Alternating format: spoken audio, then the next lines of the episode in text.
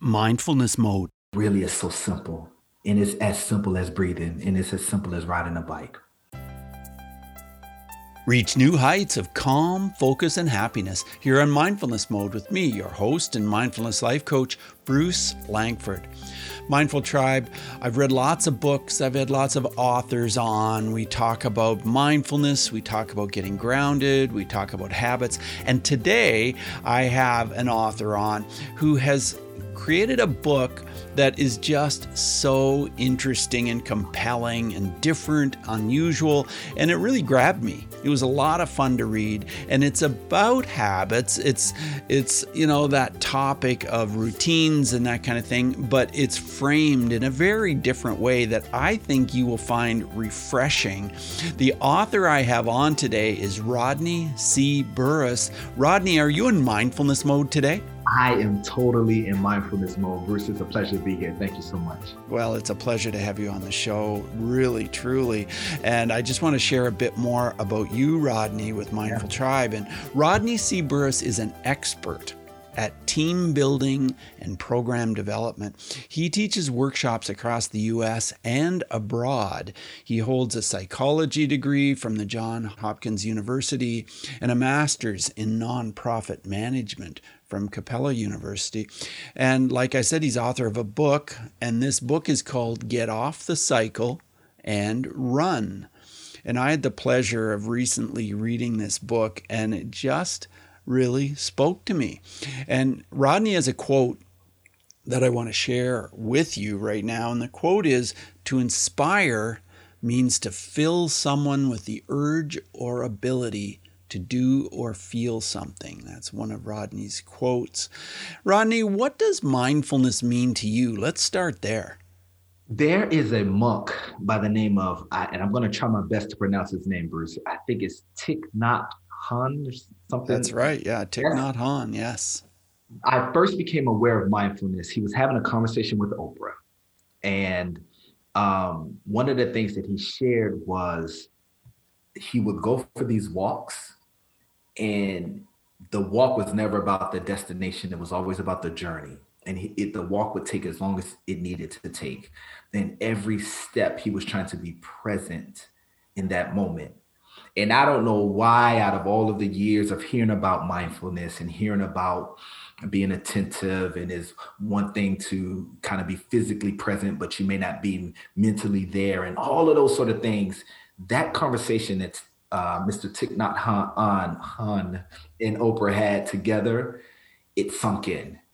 And that was my start. That was about 7 years ago, Bruce. And that was my start to really become aware of what does it mean to be mindful of how I'm showing up in this world, of how I'm communicating, of what my thoughts are, what are my feelings telling me, but better yet, how am I choosing to define any experience. Over quarantine, Bruce, I cut my foot last year. My dad and my sons, we actually built a shed in my backyard on my property.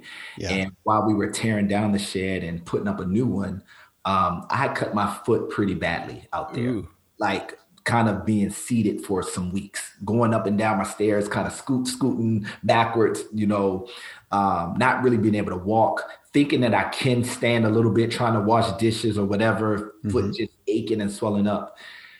And it's very easy to say, man, bad stuff always happens to me, man. If it's not one thing, it's another. That's a choice, right? How I chose to view that, Bruce, is,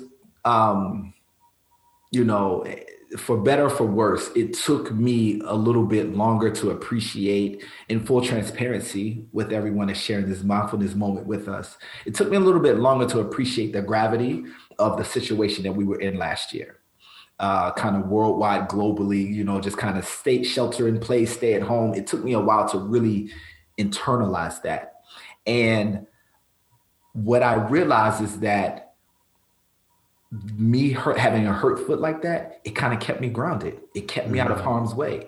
And I chose to view kind of like, bumper pool or kind of like things, like a fence a little bit. If I wasn't aware enough to not run out into the street, right, for whatever my reasons were or not, I had something that allowed me, as I came to grips with the gravity of what was going on, to just stay put.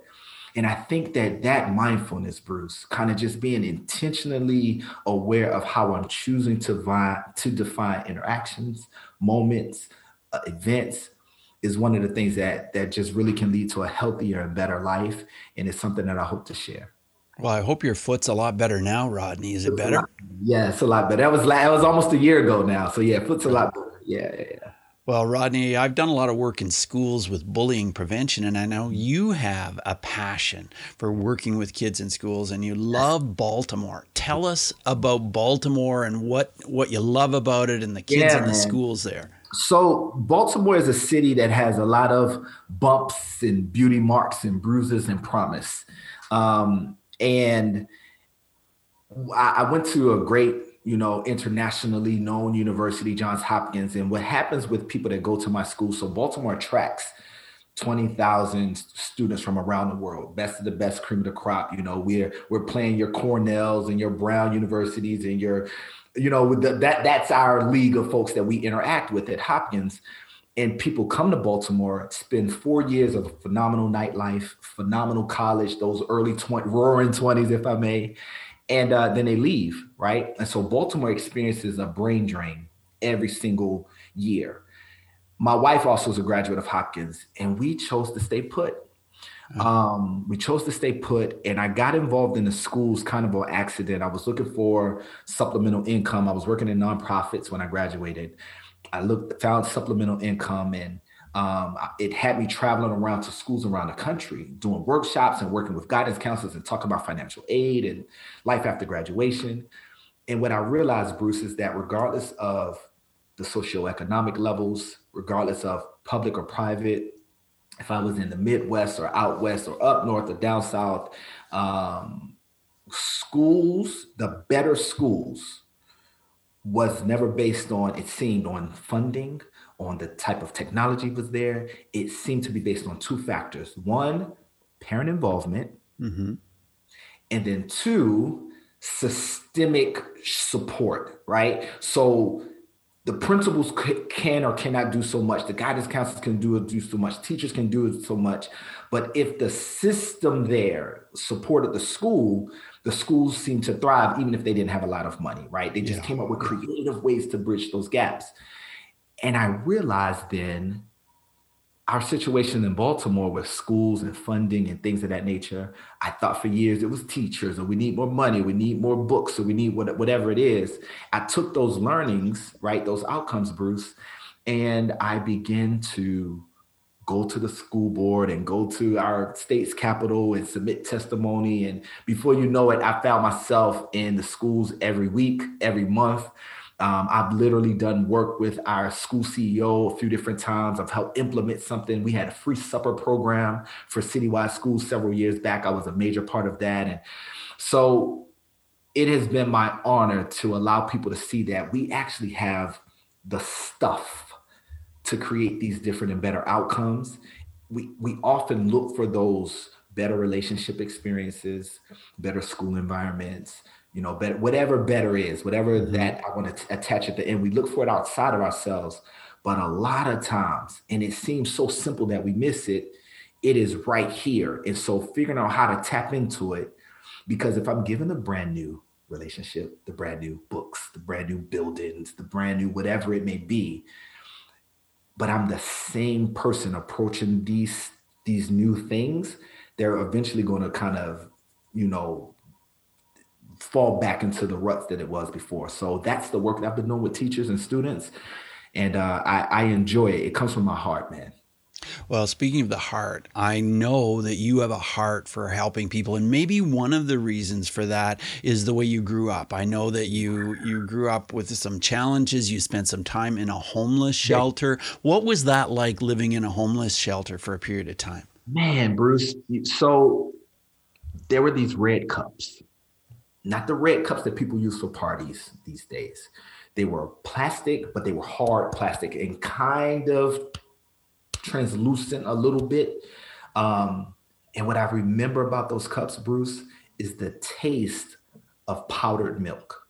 mm-hmm. that had water added to it. I'd never heard of powdered milk before then. And I remember sitting down one morning, we had this bowl of oatmeal and these red cups. And it was like, there's milk in there. And I was like, okay. And I went to drink the milk and it tasted like no milk I've ever had in my life. I was like, what is this? Yeah. That experience for me as a 7-year-old colors my experience in a homeless shelter. We were in a room with multiple people in bunk beds. We were in downtown Jacksonville, Florida. What happened was my mom and my dad actually experienced a pretty violent domestic violent episode. Mm-hmm. I always kind of, feel a little personal about sharing this, but I share it all the time because it comes from my heart and it helps shape me. And my dad has given me permission to share. My mom has given me permission to share, but it still touches my heart, Bruce. So what happened was my dad came home after being gone for several days, kind of over the weekend. My mom was holding my baby sister at the kitchen table, trying to complete homework for some college classes. So she went back to school, trying to get her degree. So she's holding my little baby sister. And my dad comes home, argument ensues. Where have you been? Where's the money? And they're just kind of going back and forth. Mm-hmm. And my dad picks up a mop, according to my mom, swings the mop across her face. He goes and lays down on the couch, passes out, right? Sleep, tired, whatever. And my mom, Bruce, was fed up. And so she decided to take the red gallon of gasoline and burn him in the house up. Just be done with it. In the moment of preparing everything for that, she felt like she had her own mindfulness moment. And she heard something within her say, this is not what you want to do. You're not crazy. You're not crazy. She had a breakdown. She cried. She woke up the next morning. She packed me and my sisters up. I was maybe in the first grade at that time, first or second grade, something like that. Going to a private school in Baltimore, Bethel Christian Academy. And she put me in the car with my sisters, put my uniform on. And instead of turning to go to school, she drove, Bruce, until she felt safe. Mm-hmm. And that's how we ended up from Baltimore, Maryland to Jacksonville, Florida. Wow. That's a long drive. It's a long drive. She stopped there because according to her, man, she says, Bruce, I got out the car to pump gas and it was warm outside. Now in Maryland, it was snowy, slushy, Yeah. And she said it was warm outside and she felt safe. And that's why she stopped. There's also not many other places to go after Florida on the highway. If you just drive down 95 South in the United States, it's nowhere to go after Florida. But so right. She also didn't have that choice. But yeah, so we stopped there, man. And she went to get some services to get some help. And a lady was like, well, ma'am, Ms. Burris, that you're homeless.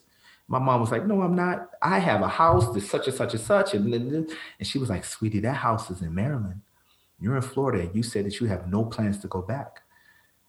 You don't have a home, right? Light bulb, eureka moment. And we lived in a car for a little bit. Our refrigerator was the styrofoam, like cookouts and like that. You have the styrofoam. That was our refrigerator in the car for a while. We eventually moved into that shelter. We moved every couple of years, just moving, never having friends that I grew up with, never having a neighborhood that was my part of town, never really feeling connected to any group, always feeling like the outsider, always starting over. And it wasn't until, Bruce, I was graduating from high school on my way to Hopkins, and I kind of had my own mindfulness moment. And I was able to sit back and realize that we weren't just moving. We were moving socioeconomic levels, if I may say that. We were moving neighborhood types. And we went from the car to the homeless shelter to by the time I graduated, I was in school with people whose parents were CEOs. And this was all in Florida on my way to Johns Hopkins University. My mom put in a phenomenal amount of work. And it's my honor to write this book in her honor, to share our story. My dad and I have a phenomenal relationship now. We were able to grow through, and it was bumpy for a bit, but we were able to kind of sort through those things. And it feels good to be here. Well, one of the things you mentioned in your book, Rodney, was that your father had actually dealt with substance abuse and he had moved through that. How did he do that? What's the story there? Well, my dad, to me, and I guess every kid thinks their dad is a hero, right? My dad, Bruce, had this awesome ability to use a large amount of substance and be extremely functional in this world. So much, and that was in large part, I'm sure, to physiology and genetics and all of that stuff. But his mindset, he taught me, we don't use the word can't, we don't use the word quit. And if anybody says, I don't think you can, that's really an invitation to demonstrate to them that plus more is possible. He said those phrases to me, Bruce, 150,000 times, right? Wow. And so when he quit, he literally decided to stop. No. And how old were you at that time? I was a man. I was married. Oh, you were an adult. Yeah. So did you see him as you were growing up? Was he a father figure to you as you were growing up? Yes and no. He was in and out of my life. In and out of those. So all of those times moving. A year and a half, he'll be there. 7 months, he wouldn't. 2 years, he'd be gone. He'll be back for 3 months. He actually moved from Baltimore down to Florida with us for a stint, left and went back to Maryland. So here's the story. I told everybody I had good grades, Bruce. I was one of those kids that, I did well on your standardized test and those things. And yeah. Everybody was like, well, young man, what do you want to do when you grow up? And I didn't know what I wanted to do. And so eventually I just started telling people I wanted to be a doctor, right? Doctor or lawyer. I don't want to do law. So I didn't know. I just picked it. And when I was filling out my test score, where we wanted to have our SAT and ACT scores sent, our standardized test scores, one of the choices for me was Johns Hopkins. And I didn't know anything about the school. I didn't know it was a good school, but it was in Baltimore and my dad was in Baltimore. I wanted to find my daddy. And so I told everybody I got accepted to the school and all that kind of stuff. And I told everybody I was going to be a doctor. That was a cover. I was going to find my dad. And that had some bumpy, bitter water in that, because I did find him. He was strung out at some times. He did come. I remember one time, Bruce, he came to my home, and my home was an apartment when I was a college student. He was like, son, can I just see you for a little bit? I was like, sure. Yeah. Met him out at the corner of some street. We walked to my apartment, and he had bags, Bruce, of clothes, old, stinky, smelly, dirty clothes that he just was not able to wash. And he left. They were huge. I had a small studio efficiency apartment. He was like, all right, I'm going to leave these here. I'm going to go and, take a couple of days, handle some stuff, and I'll be back for him. I had kept those clothes, Bruce, for like 7 months, man. Wow. They were in the middle of my floor. I couldn't move around them. He never came back, wasn't able to find them. Didn't catch up with them for another 2 or 3 years after then. Eventually, at the end of when I moved out of that apartment, I threw them away. I kind of just tossed them. Those experiences, the good ones and the bad ones, the ones that weren't so comfortable, all helped craft within me this person that looks at others and sees potential. And I learned how to persevere.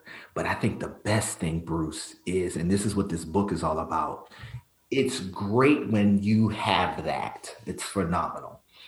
But I think one of the biggest difference between intellect and intelligence is the transferable quality of it. So I can be smart, great, I'm a phenomenal intellectual, but if I speak above people's heads, what good is that knowledge, right? And so intelligence is being able to convey and connect that information, I believe. And so, yes, I've learned how to persevere and see the best and kind of redefine my situations. But I think the most beautiful thing of that, of all of that, Bruce, is finding simple ways to help people realize that that's within them as well. And then we get a more just, inverted, and equitable society because of it. Speaking of connecting with others and helping others, I'd love to help you. I'm so happy to be already working with a number of listeners as a mindfulness life coach and hypnotist. You might have heard of someone who's lost weight or quit smoking with the help of hypnosis. As a licensed hypnotist, I work with anyone struggling with an issue. Maybe it's sleep, maybe it's smoking or weight loss. Well, I've lost 35 pounds myself and kept it off using hypnosis. And now I'm offering a beta package, and I'm really excited about this beta launch because it means big savings for you, and it means I get the opportunity to work with people like you, and I have openings for only 3 people, so you need to act now. If you want to lose weight, I've created a video to help you called How to Lose Weight for Good. Watch the short video and then book a quick call with me. And you can jump right in now and you'll get 50% off the price of the package. So go to mindfulnessmode.com/weightloss. And if you just want to book a time and talk directly to me, go to mindfulnessmode.com/let's talk. So I look forward to connecting with you. Now back to the show. Well, Rodney, you came up with a lot of great metaphors for your book, and you have simple ways to communicate with your reader. And Mindful Tribe, the book is called Get Off the Cycle and Run. Order it on Amazon. Order that book on Amazon.com, and I got the Kindle version of it, and you know, you can order the other paperback copy as well. But my stomach was just churning when I was reading that part about you signed up for a physical challenge, and then part of that was climbing up and being on this platform, and you had to jump down into the water, and it was a huge distance and you couldn't think about it. You had to do it right away. Tell us about that, and tell us about the metaphor. Oh my gosh, Bruce, that was such a tough one, right? So I did climb up this thing. So I did this race. I've done several of these obstacle challenge marathon races, right? Multi-miles, 7, 10, 12 miles, and climbing and jumping and crawling under barbed wire. And some of the obstacles, Bruce, are just a little bit less than humane, but we signed up for it because we're all crazy people who want to do this thing. One of them was wires that are hanging down. And I forgot what it's called. Maybe it's called like the hot shot or something like that. But you have to navigate through these wires that are hanging down. And if you touch them, it's just a little, it's not, listen, it's nothing to kind of shut down your central nervous system, but it's a little reminder that, hey, these are live wires. Like, why do we sign up to do this? There's something wrong with each of us, right, that have done it. But the one that Bruce is talking about, guys, so this huge platform. And I knew that a part of this whole experience was to climb up something high and jump off into this pool of water, right? I was ready for that. And when I say pool of water, I mean a huge hole in the ground, a huge dugout that was full of muddy water. That's what I mean by pool. Let's just be clear. So I see it in a distance. I had run several miles, climbing, jumping ropes, all this other kind of stuff. Kind of tired, kind of fatigued, ripped my pants. I had on long, kind of thin pants, ripped almost something sharp back there. We were running in the wilderness of Eastern Maryland. It's called the Eastern Shore. And Bruce, I get to this obstacle and all these people, was maybe like 70 people crowded around with this one ladder up this platform. And so eventually I make my way to the ladder and I'm just gusto, right? And I climb up this thing and I get to this platform and there's a bar. And if you go under the bar, you have to jump, right? It's a very short little ledge there, and it's time to go. And so I was standing there, and there's a guy standing right there to kind of keep the line moving. And I went under the bar, and I looked down. Wile E. Coyote, Bruce, used to look down and the ground would go, you know, right? Yeah. And that, so I had that experience. I'm like, what the heck am I doing here? Like, why am I here? I went back under the bar and the guy's like, no. Come on, sir. Let's keep it moving. Get under there. I'm like, yeah, no, I'm coming because, you know, my shoes untied. No excuses, right? So I went back under there and I'm standing at this ledge, Bruce. And I'm like, I can't do this. I cannot do this. And I jumped.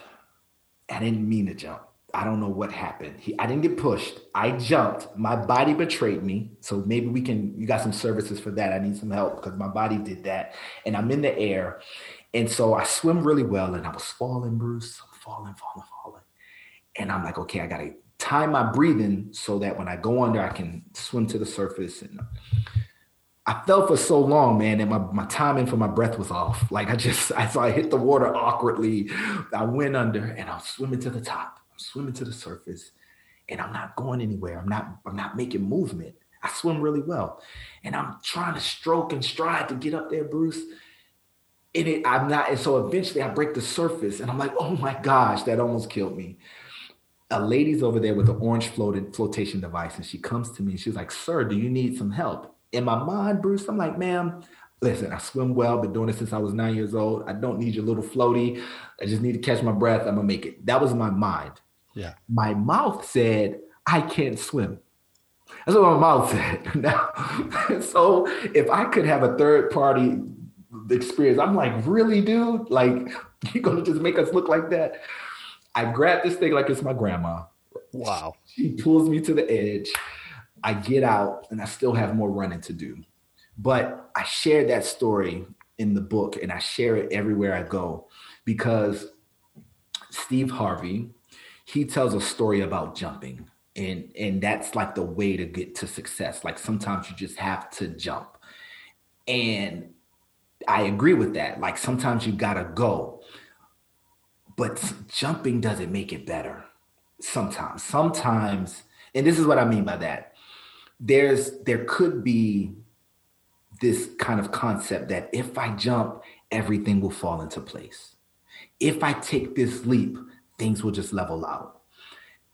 And sometimes you can jump like I did and be terrified the whole time. And then you hit the water and then your body betrays you and things don't line up just. Mm-hmm. And if we know that going into the jump, that this could still be scary, you prepare differently than thinking everything will be fine. All I have to do is press send on that application. All I have to do is text that person and say, I don't want to see them anymore. All I have to do is, like, sometimes we have this idea maybe that if I just get the gusto to take the step, everything will fall in place. But if we prepared each other, Bruce, that perhaps that's a step in the process and that the steps following that may also be equally as arduous, but it's along the same path to success, to different and better outcomes.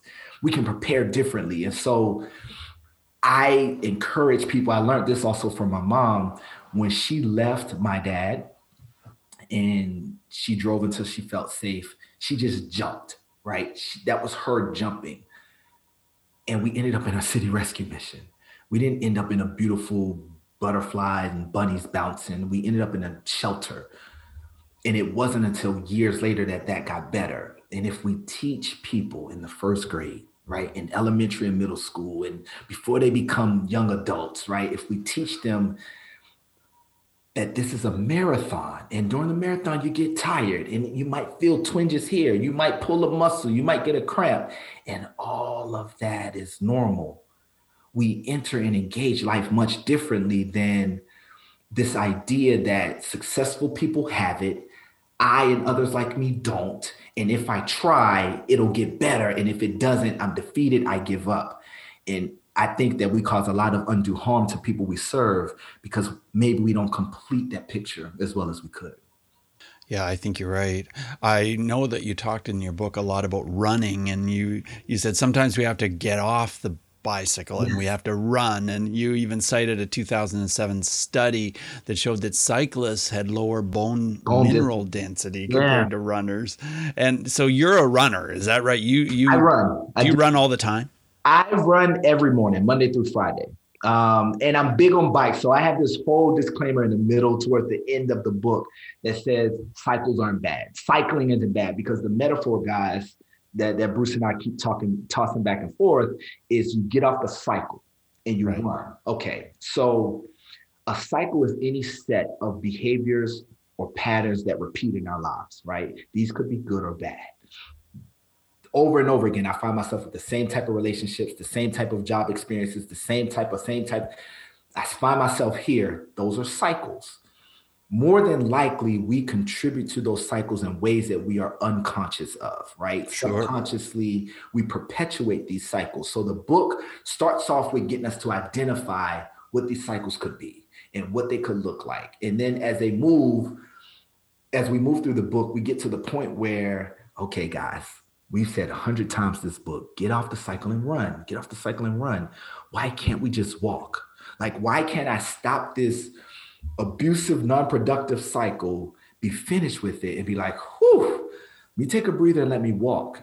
And the reason for that, and the reason why we got to run, and the reason why the book kind of promotes the benefits of running versus staying on the cycle, just walking, is because in real life, if we're used to being on our little bike, no matter how small or cramped it is, no matter how rickety it is, if we're used to it and we get off and we just kind of walk a few steps, if it's hot outside, or if it's cold, or if it's raining, or whatever it is, more than likely, our brain is going to say, you know what'll help you get out of this situation easy? Pick that cycle, call that person, just get another job just like it, right? Go back to the cycle. And so running, when you get off the cycle and run, running always has purpose. It always has intent. No, a person that's running, and we know this, Bruce, if you and I were eating lunch, right? You're in Canada, yes? Yes. If you and I were sitting outside enjoying a sandwich and a person walks by us, we wouldn't maybe even notice the color of shirt they had on, right? Right. If you and I saw a person running as fast as they possibly could past our table, you and I are high alert. Why? What's going on? Running exactly. It has purpose and intentionality behind it. So if I'm really trying to have something different and better in my life, I need to move with intention and purpose. I need to really figure out, where am I trying to go? I can't just stop that and not, I'm going to go back to it unless I insert something into my life. I have a buddy of mine. He's a big guy, right? Big guy. He's a big guy. And he was like, Rodney, you know why diets don't work? I put this in the book, guys. He was like, you know why diets don't work? And I was like, I don't know. He was like, diets don't work because when guys like me, when we get to work about 10:30, 11 o'clock in that morning, it's time for us to pull up the menus locally and see what's out there. We're thinking about food. And when we plan a trip to go somewhere on vacation, we're thinking about, where can we go that has the best eateries and a good spot? And do we need to get on the waiting list? And what are the reviews on foodie.com and everything else? And so I'm like, really? He was like, yes, man, it's a lifestyle. He was like, and when we go on a diet, we go to work, and about 10:30, 11 o'clock, we start thinking, what places can we order from that allow us to eat the way we're eating now? We pre-pack our food. And if we go on vacation, we're thinking, okay, I gotta eat this, I can't eat that. He was like, nothing's changed about the mentality around food. I never considered that. And so running, getting off and running is just not hectic, frantic movement. It's the reason why we say purpose and intentionality. Because you either are trying to get to a new place, or you're trying to get away from a place in a way that creates difference. Because if you're just moving, I'm going to end up right back there, man. And so I tried to make that as simple. On the front of the book, Bruce, on the hardcover, it says, if you can understand how a bike works, you can understand how life works. And that's the whole idea. Well, you just kept delivering metaphor after metaphor, and it was really enjoyable to read. And you had so many personal stories. You're such a great communicator. Oh. Were you a great communicator as a little kid too? So we have this wonderful phrase called a class clown. And I would always get in trouble, Bruce, because first grade, second grade, I mean, pretty much all the way up until high school, the notes on my report cards and the markings and those kind of things, it would always say, his grades are so great. If we could just get him to stop talking. He's such a good, you know, he really wants to help other people, but sometimes we just need little Rodney to kind of finish his work and sit quietly.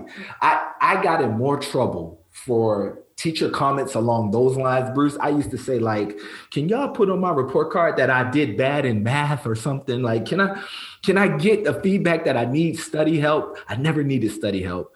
I was always the guy that was making folks laugh, trying to help, getting up out my seat, going to other people.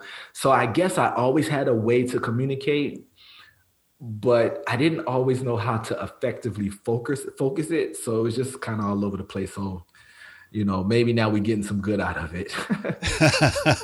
Well, you know, I'm a teacher, and I can tell you that when I experience a child in a classroom that has that much personality and they're talking and they're just filled with personality, I see it as a positive. And I remember when I was in my early teaching career, I was a music teacher, and I thought if I could just have a band, a school band, where they just did what I told them. They just played the notes, they played the rhythms, they played their instruments.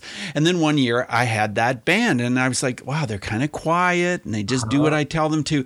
And then as the year progressed, I thought, but you know, they're missing that personality. And I it just taught me to appreciate kids like you, you know, that have all that personality. They do talk, they do tell jokes. They are the class clown. I really appreciate that. What instrument do you play, Bruce? I play saxophone, I play piano. Nice. And then, of course, I went to university and learned all the instruments so I could teach the kids. And it was so much fun being a music teacher. One of my best teachers was Mr. Welch. And Mr. Welch taught me how to play the trumpet. Cool. Yeah, I played trumpet when I was I still play trumpet, but I started in 7th grade. I thought I was going to be a saxophonist, right? I thought it was just a beautiful instrument. Yeah. And I couldn't get a sound out of it. So we did a test. Do educators still do it this way, Bruce? I don't know. Yeah. You have all of the mouthpieces laid out and the drumsticks and different things and the double reed. And so we just went through like, you know, and I couldn't make hide or hair out of that saxophone. I couldn't do a clarinet and like no reed instruments. Here's the weird thing.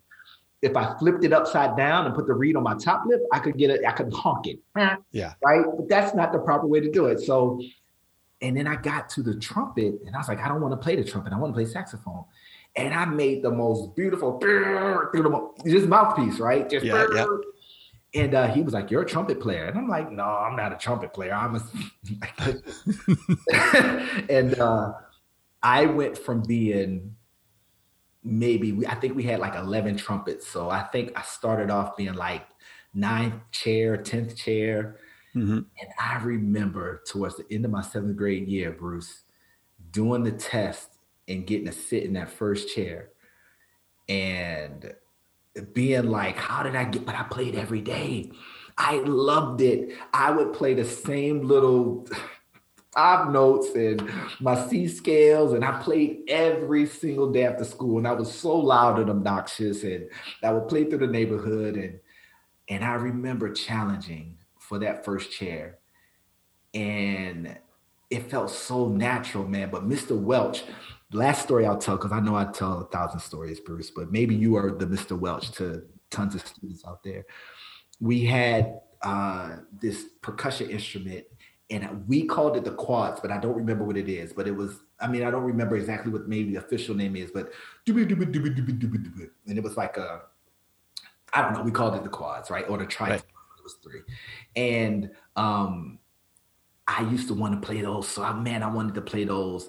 And I literally went home one day and I made my own drumsticks. My dad had like these little sticks, and I wrapped this felt material around it with tape, and I just make these most homemade bootleg looking things. And I came to school early one day, and I knew that I had been practicing the rhythms with pencils and pens in my hands for months. So I could do the rhythm of our school cadence. And one morning I got up and I did it there while everybody was milling around. And Mr. Welch, so I'm picturing you, right? So everybody picture Bruce doing this, right? So Bruce comes out of his office and he leans his head out and he sees me. And I knew I was going to get in trouble, Bruce. I knew I was about to get in trouble. It wasn't my instrument. I'm not using the proper mallets. And he just leaned and he went back in.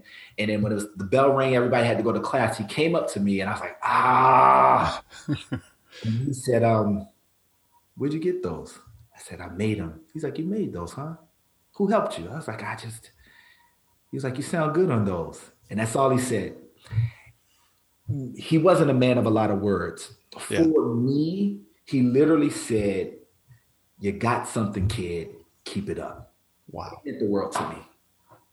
That's fantastic. What a great story. Great story. I've met so many kids that had tons of personality and they played the trumpet. The trumpet is one of those instruments. It's out there. Yes. If you're going to play the trumpet, like you are going to be noticed. Yes. You are out there. It is one of those. That's the way the trumpet is. I just love that. Well, 2020 has been an incredible year in a lot of different ways. And one of the things I want to talk to you about, Rodney, is Black Lives Matter, because it's just been so, as a Canadian and I hear what's going on in the news and hear what's going on around, my heart just feels so much pain, when I see how people are treated and how Black people are treated. What are your thoughts on Black Lives Matter? Are things improving? Is it getting better? Well, I think one of the best things that happened with 2020 was everybody was home and stable, seated enough to see things bubbling to the surface, right? And so a lot of that stuff was unfortunate, but we were in a space to be receptive to it. We didn't have much else to do. I wasn't always a big fan of the phrase Black Lives Matter because it was so divisive. Right? Mm-hmm. Yes. So I've held elected office in Baltimore. I've done a lot of social activism and educational activism. And, I've really been when we had here, there was a situation with Freddie Gray and there was a bunch of riots and that name is associated with the Black Lives Matter and Hands Up, Don't Shoot and those kind of slogans that have gone on over the past recent years. I've been a part of those things in different capacities. So what I mean particularly about this one, Freddie Gray here in Baltimore, there was a huge riot in a very localized part of town, right? Mm-hmm. CNN and the news outlets made it seem like Baltimore was burning, right? Mm-hmm. Baltimore's, there's riots, they're crazy. I'm looking out of my window. My wife and I have 5 children. My 5 kids are out there playing with other kids, about 20 kids in their neighborhood, and bikes and hula hoops and idyllic childhood. And I look on the news and I see that Baltimore's burning. And I turn around and look out my window and I see all of these kids. And so just being mindful of media perceptions and messages that are being portrayed. Well, the next day I took my sons and I met a group of people and we went out and we helped clean up those neighborhoods. And when I tell you that Baltimore showed up, Bruce, old and young and male and female and people across all sorts of ethnicities and genders, we were out there. It's probably about 1,000 people. And there was tons of media outlet, and it was just good footage that was captured, but we came together. And so anyway, that has been my ways that I've been involved. And I never really took to the whole idea of Black Lives Matter as a phrase just because, like I told you, it was divisive. Mm-hmm. One day in real life, across the street from my home, there's an elderly couple. I'll reserve their names for right now, but across the street from my house, 2 a.m, there are thick, billowing orange flames pouring out of the top window. So our houses face each other, right? When thick flames. And on the bottom floor out of the living room, they have like a bay, beautiful bay window. It's like covered in smoke in the inside, mm-hmm. Dark, thick smoke. And I just knew, and I don't mean any harm, but they're in their 80s, the older gentleman doesn't move very well. And I knew that it was no way for that house to be like this, and they got out of there, right? And that was just, it was crushing. Tons of fire. My neighbor knocked, Rodney, you gotta come out. That's how we came out. And it turns out that right before that happened, before it turned into a big flame, the grandma had a notion and she got him and they moved out the back door and was not in there at all, right? Oh, wow. Why do I bring this story up right now? Shortly after then, I saw a phrase online that connected this whole thing for me. Seeing my neighbors, who I dearly love, right? And I always tease the grandma because, you know, she comes outside and I'm like, you ready to race me now? I make jokes about us, you know, doing a foot race. And she's like, Rodney, you're not ready for me. And I have an affinity for them that's just unbreakable. Well, the quote that I saw online, Bruce, said about Black, that connected this with Black Lives Matter for me, was this: if your house was on fire and the fire department came to put it out, but before they could do it, people came out and said, hey, all houses on this block matter, right? Why are you focusing on that? All these houses matter. Had I saw that quote, Bruce, 2 years prior, it wouldn't have landed the same. Seeing my neighbors, who I thought were incinerated, if I can just be honest. Mm-hmm. I knew that they didn't make it out. And then when they did get out, I was a part of, all of us came together to help them get connected to service. They needed, you know, the Red Cross and shelter and all this stuff. Had someone came in that moment, literally physically, and said, hey, I know you're trying to put that house out, but other houses on this block need attention at 2 a.m, it's offensive.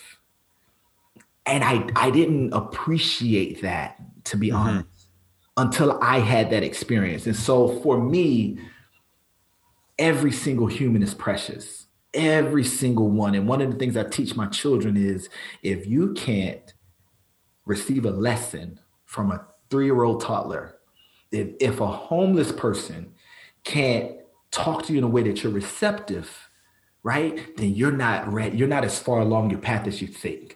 So I teach that. I believe that we all matter. And also, in addition to all of us matter, there are times where that house is on fire and it needs our collective attention to get things, you know, equitable again. And so that's kind of my take on it. And that's the way I kind of contribute to the movement. Well, thank you for sharing that story with us, Rodney. I really appreciate it. Rodney, as we move forward in the interview, I want to ask you 5 quick answer questions. So just 30-second answers are perfect. Here's the first one. Who is one person who has been a powerful influence to you as far as mindfulness is concerned? As far as mindfulness is concerned, there's a guy named James Worthy. And James Worthy actually got me started on this whole path. But I have 2 other ones. Mr. D, my pops, not my dad, but there's a guy who I call my pops. Those people have been phenomenal in helping me stay grounded. All right. Well, thanks for sharing that. How has mindfulness affected your emotions, Rodney? I didn't always know how I was feeling, if that makes sense. Yeah. The word you use is, I don't like it. I feel bad. Mindfulness has made me kind of take a step back and say, what is feeling bad? Are you sad? Are you disappointed? Right? Do you feel abandoned? What do you feel? And once you know what you feel, being able to take the steps to address it. That's what mindfulness has given me for my feelings. Tell us how breathing is part of your mindfulness practice. Every single morning. I can't believe you brought that up, man. Every single morning, I count.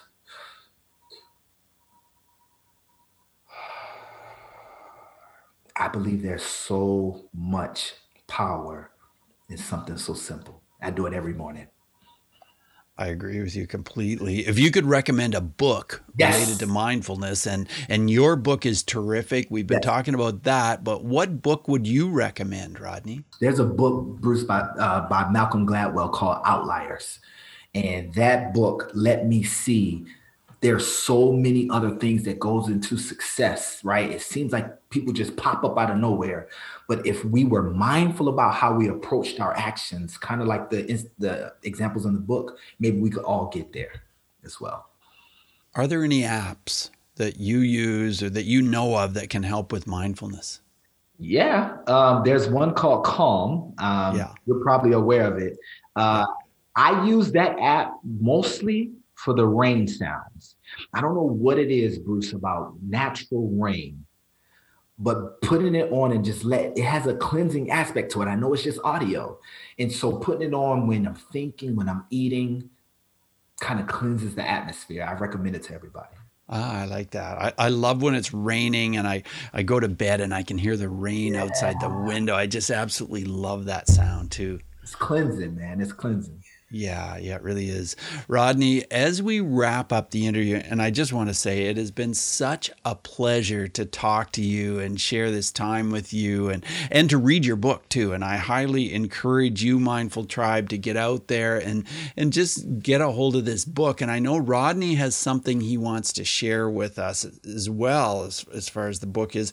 But what final words of wisdom would you like to share with our audience in relation to mindfulness today, Rodney? Absolutely. My favorite quote is by a gentleman that we know, Einstein, genius. Yeah. And Einstein says, if you can't explain it simply, you don't really get it yet yourself. Mm.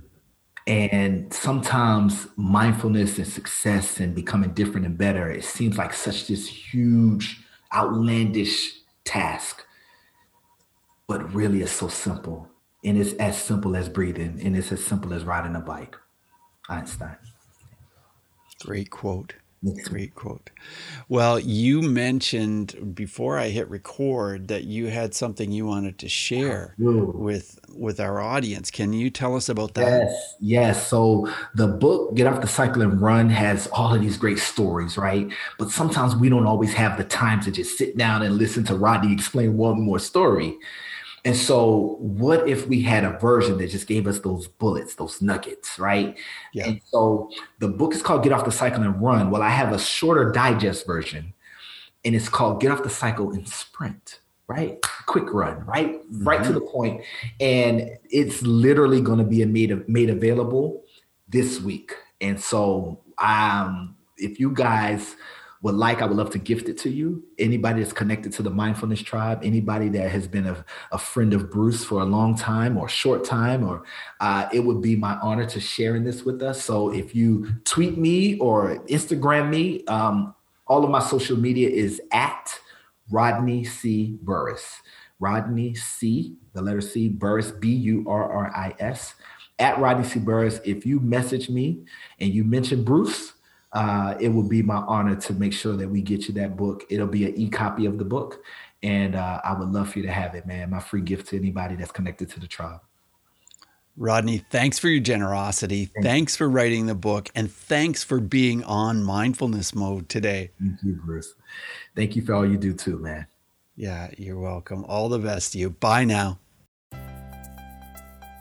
Hey, Mindful Tribe, thanks for listening, for subscribing, for reviewing the show on Apple Podcasts, and thanks to Erica Flint's Cascade Hypnosis Center for being our valued sponsor.